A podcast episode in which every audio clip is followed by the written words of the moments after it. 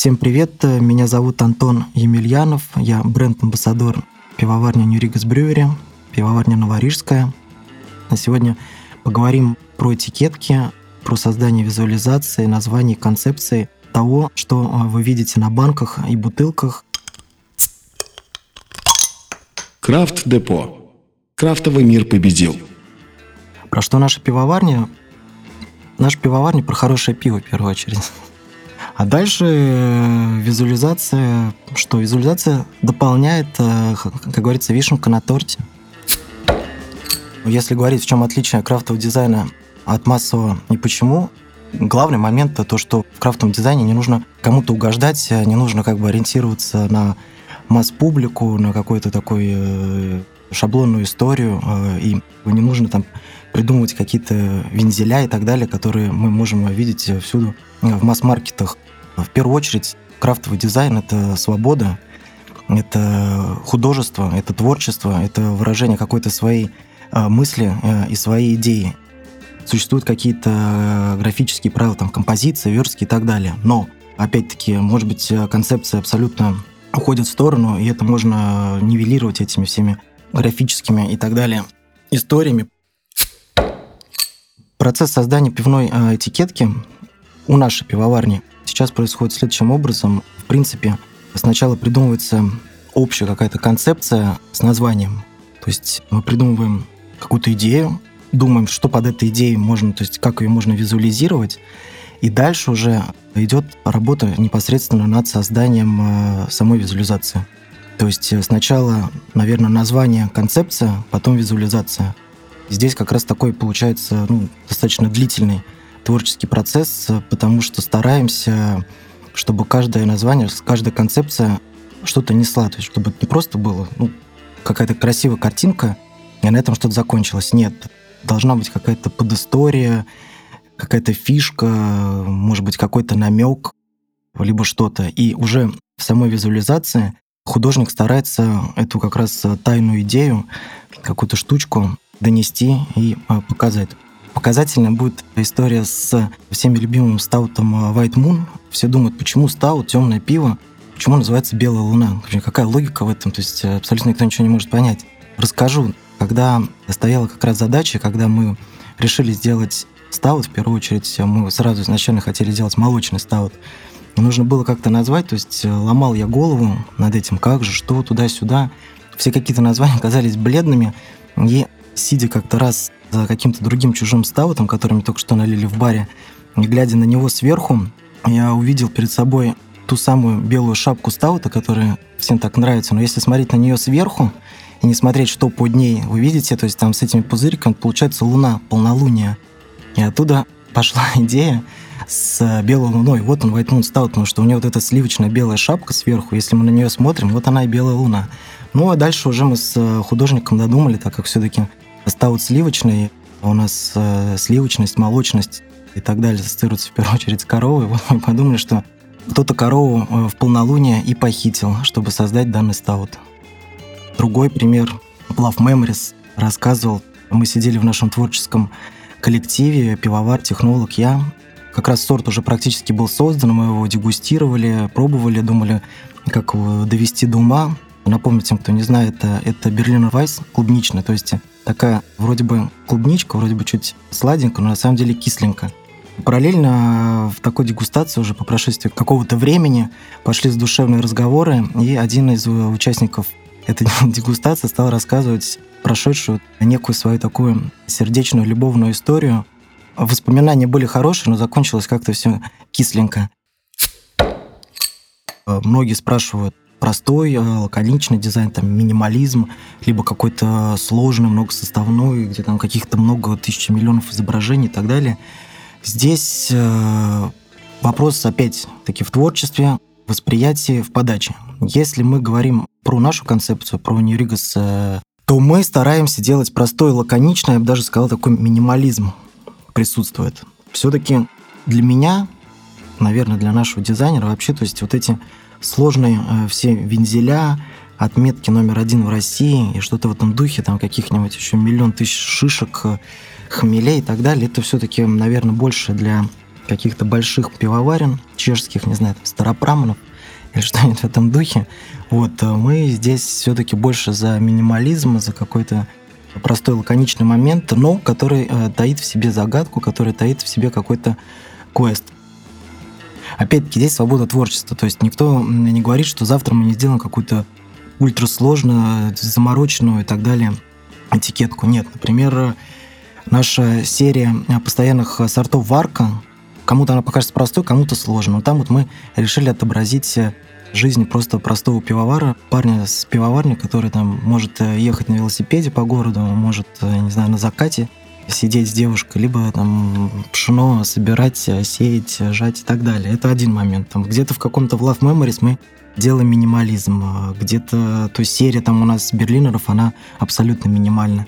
Комета, White Moon, там ракета, то есть э, больше чуть-чуть, то есть как так получилось э, условно, космически пошли э, в эту сторону. Не знаю, здесь нельзя ответить, почему так, а не так. Завтра может быть совсем все по-другому. Опять-таки, решим, что надоело. Будем делать по-другому. Если мы говорим оформлять линейку, а, ну, линейку, то есть все этикетки там плюс-минус одинаковые, там цвет только поменялся, либо не делать линейки с той точки зрения, что то есть каждый сорт разный. Можно там унифицировать, нужно ли это делать или не нужно. Здесь все зависит от э, желания, опять-таки, концепции того или иного сорта. У нас, э, например, есть серия Берлинер Вайсов. Все этикетки вроде разные, но а, их объединяет какая-то определенная такая, не знаю, минимальная идея, минималистичная. То есть мы видим, что они чем-то объединены. Почему объединены? Потому что это серия Берлинер Вайсов, ягодная серия. Есть э, абсолютно разные сорта, выходящие один раз э, в жизни, в маленьком объеме. Ну, их, э, то есть это как один сорт, одно творчество, одна работа. Здесь ну, нельзя вообще никак куда-то под одну гребенку Э, вести. Вообще, если в общем говорить и в целом о линейках и так далее, все же в крафтовом пиве линеек не так и много. Есть там, да, определенные постоянные сорта, они могут чем-то объединяться, какой-то, может быть, одной идеей, но все же я думаю, что все стараются не идти по этому пути, потому что линейки это все же больше в Ашане на полке, мы можем видеть, там просто цвета меняются у разных э, пивоварен. Все равно нужно индивидуальность, то есть придавать каждой этикетке и каждой концепции. А если ты производишь очень-очень-очень много сортов, у тебя прям постоянно новый, новый, новый, новый сорт, такие пивоварни есть. Думаю, что никто, все знают, э, например, пивоварня Салденс. И вот у них дизайн никак не меняется, только э, меняется внизу подпись, что за новый сорт и что там в этом э, сорте есть. Вообще, на самом деле, я скажу так, что это тоже путь, и это тоже свое дизайнерское оформительское видение. Все же, все же, говоря скорее да, там, про нас, про нашу пивоварню, и вообще про какое-то мое вообще видение э, этого всего процесса, все-таки интересней, лучше стараться делать каждый раз новое. Существует так называемый план варок, и ты заранее знаешь, э, что у тебя через месяц, э, через два будет. Ты отталкиваешься от своих мощностей, от мощностей производства, и ты знаешь, что вот у тебя в месяц там выйдет столько, столько, сортов, да? Ты можешь уже заранее все-таки начинать думать, заранее начинать придумывать, заранее начинать рисовать, как-то стараться попасть э, в выход э, нового сорта, чтобы у тебя все-таки уже что-то было новое.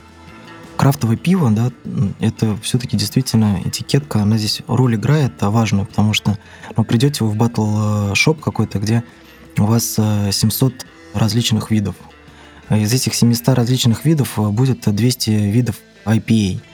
И вот э, вы выберете его по какому принципу?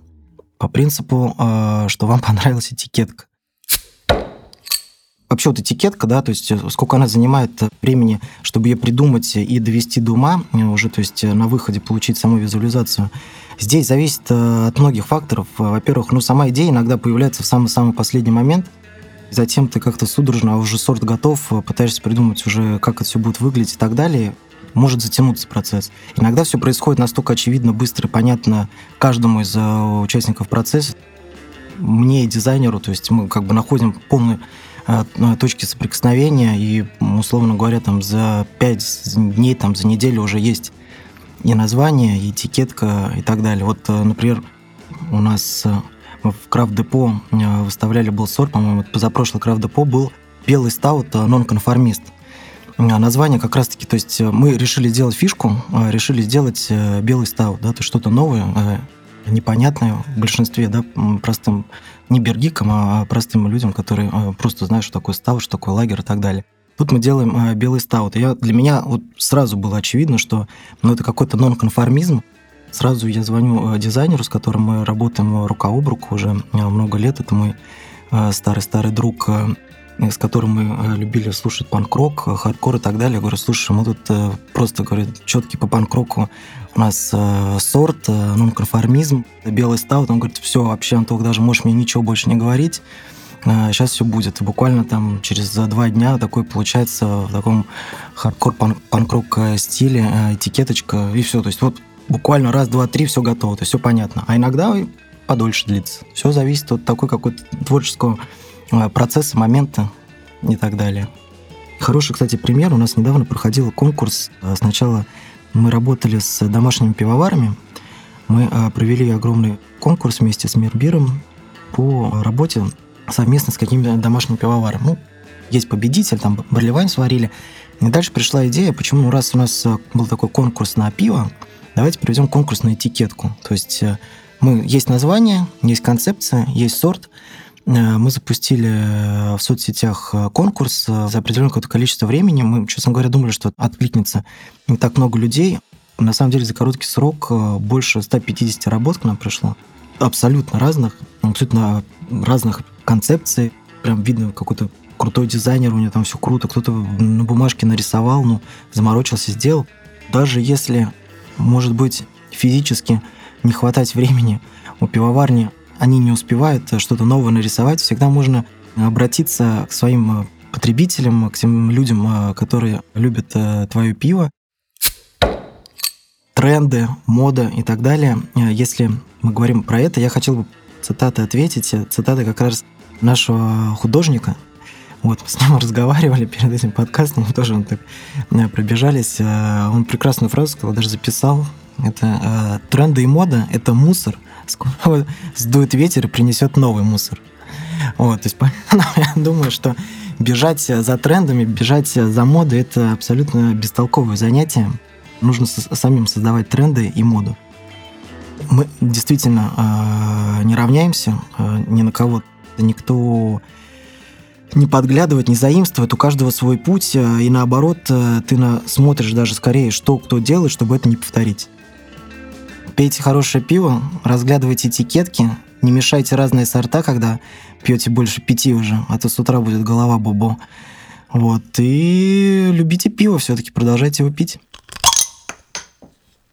Крафт Депо. Крафтовый мир победил.